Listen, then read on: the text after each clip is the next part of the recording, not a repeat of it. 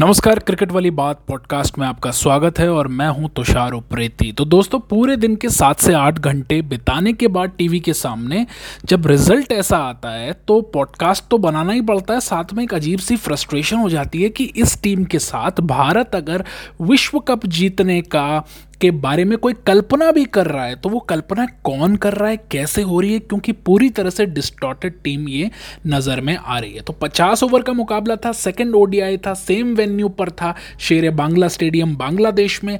बांग्लादेश ने 50 ओवर में दो सौ इकहत्तर रन बनाए, हालाँकि 100 से भी कम रन के स्कोर पे आउट हो गए थे उनके छह बल्लेबाज, लेकिन उसके बाद मेहदी हसन और ममदुल्ला ने जो बल्लेबाजी की है उसने पूरी तरह से नेस्तो नाबूद कर दिया भारतीय गेंदबाजी को। हालाँकि वॉशिंगटन सुंदर को ज़रूर तीन विकेट मिले, सैंतीस रन देकर और उमरान मलिक ने भी ठीक ठाक गेंदबाजी की, जहाँ दो विकेट उनके खाते में आए और दो विकेट मोहम्मद सिराज के खाते में आए। इस मैच की शुरुआत में ही रोहित शर्मा के हाथ में लगी थी चोट और जिसकी वजह से पूरी बारी वो फील्डिंग के दौरान नहीं नज़र आए थे मैदान पर और जब नज़र आए तो बल्लेबाजी करने आए और जब तक आए तब तक बहुत ज़्यादा मुझे लगता है देर हो चुकी थी। तो 50 ओवर के इस मुकाबले में भारत दो सौ छियासठ रनों तक पहुँचा। क्योंकि श्रेयस अय्यर और अक्षर पटेल ने अच्छी पारियाँ खेली और 27 गेंद पे 50 रन बनाए रोहित शर्मा ने, जो कि अंत में आए, आठवें नंबर पर बल्लेबाजी करने आए, अपने उस टूटे हुए, मैं कहूँगा उंगली या उस हाथ की को लेकर, जहाँ पे बैकफुट से उन्होंने बहुत अच्छे छक्के भी मारे, लेकिन तब तक बहुत देर हो गई थी। इस मैच में एक बार याद आई अंत में, दिनेश कार्तिक की एक गेंद पे छः रन क्योंकि चाहिए थे, और सामने भी वही टीम थी। निदास ट्रॉफी की जो यादें थी वो ताज़ा हो गई, लेकिन भारत वो लाइन नहीं क्रॉस कर सका और ये सीरीज़ को बांग्लादेश ने पूरी तरह जीत लिया। इसके अलावा सबसे दिलचस्प बात जो देखने में रही, वो रही Deepak Chahar the curious case of Deepak Chahar. Deepak Chahar एक ऐसे खिलाड़ी बन गए जो टीम में आते हैं, चोटिल होते हैं, बाहर चले जाते हैं। इस मैच में भी दीपक चहर को खिलाया गया था, लेकिन महज तीन ओवर करने के बाद दीपक चहर बाहर चले गए, ऐसा कहा गया कि उनको हैमस्ट्रिंग की समस्या हो गई है। समझ में नहीं आ रहा है कि अगर ऐसी समस्या उनके साथ चल रही है तो उन्हें क्यों जबरन यहाँ पे खिलाया जा रहा है? या वो खुद क्यों नहीं ये कॉल लेते कि जब वो पूरी तरह से फिट हो जाएँ, तभी उनको भारतीय टीम में मौका मिले?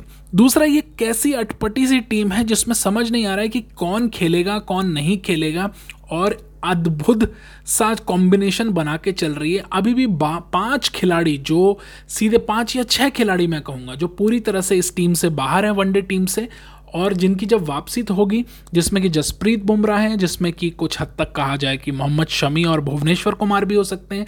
जडेजा वापस आएँगे और हार्दिक पंड्या वापस आएँगे। इसके अलावा सूर्य कुमार यादव वापस आएँगे। तो उनके वापस आ जाने के बाद इस टीम का कॉम्बिनेशन क्या बनेगा, ये अपने आप में बहुत बड़ा सा प्रश्न चिन्ह है।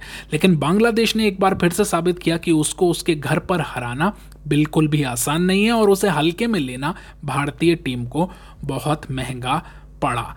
सबसे अटपटी बात जो देखने में आई कि छः विकेट जब सामने वाली टीम डाउन होती है, उसके बाद रोहित के बाहर जाने की वजह से कप्तान की भूमिका में आए के राहुल लगातार स्पिन गेंदबाजी कराते जाते हैं, कराते जाते हैं, जबकि उमरान मलिक मोहम्मद सिराज शार्दुल ठाकुर के तौर पे तीन ज़बरदस्त गेंदबाज उनके पास वो विकल्प था, लेकिन एक बहुत ही दोयम दर्जे की कप्तानी, दोयम दर्जे का मैं कहूँगा यहाँ पे क्रिकेट का डिस्प्ले किया भारतीय टीम ने, जिसका खामियाजा ये सीरीज़ गवा के करना पड़ा। तो सात आठ घंटे अगर आप इस मैच के साथ बिताते हैं तो कम से कम आप ये नहीं चाहते कि आपकी टीम हारे तो इस तरह से हारे। अभी लग रहा होगा आपको कि महज छः ही रन से भारतीय टीम हारी है छः या पाँच रनों से, लेकिन उसके बावजूद वो तब हो पाया जब लास्ट में रोहित शर्मा आए बल्लेबाजी करने को लेके।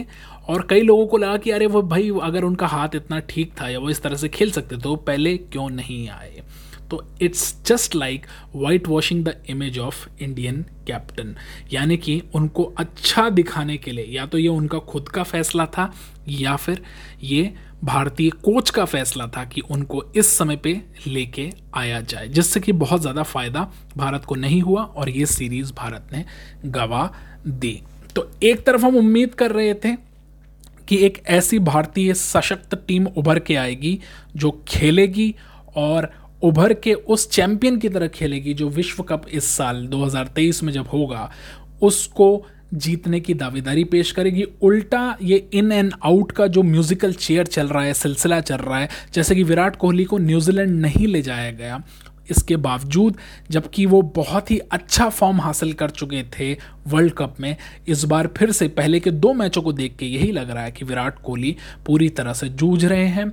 शिखर धवन के बारे में भी ये कहेंगे कि उनके ऊपर तो पहले से ही तलवार लटक रही है।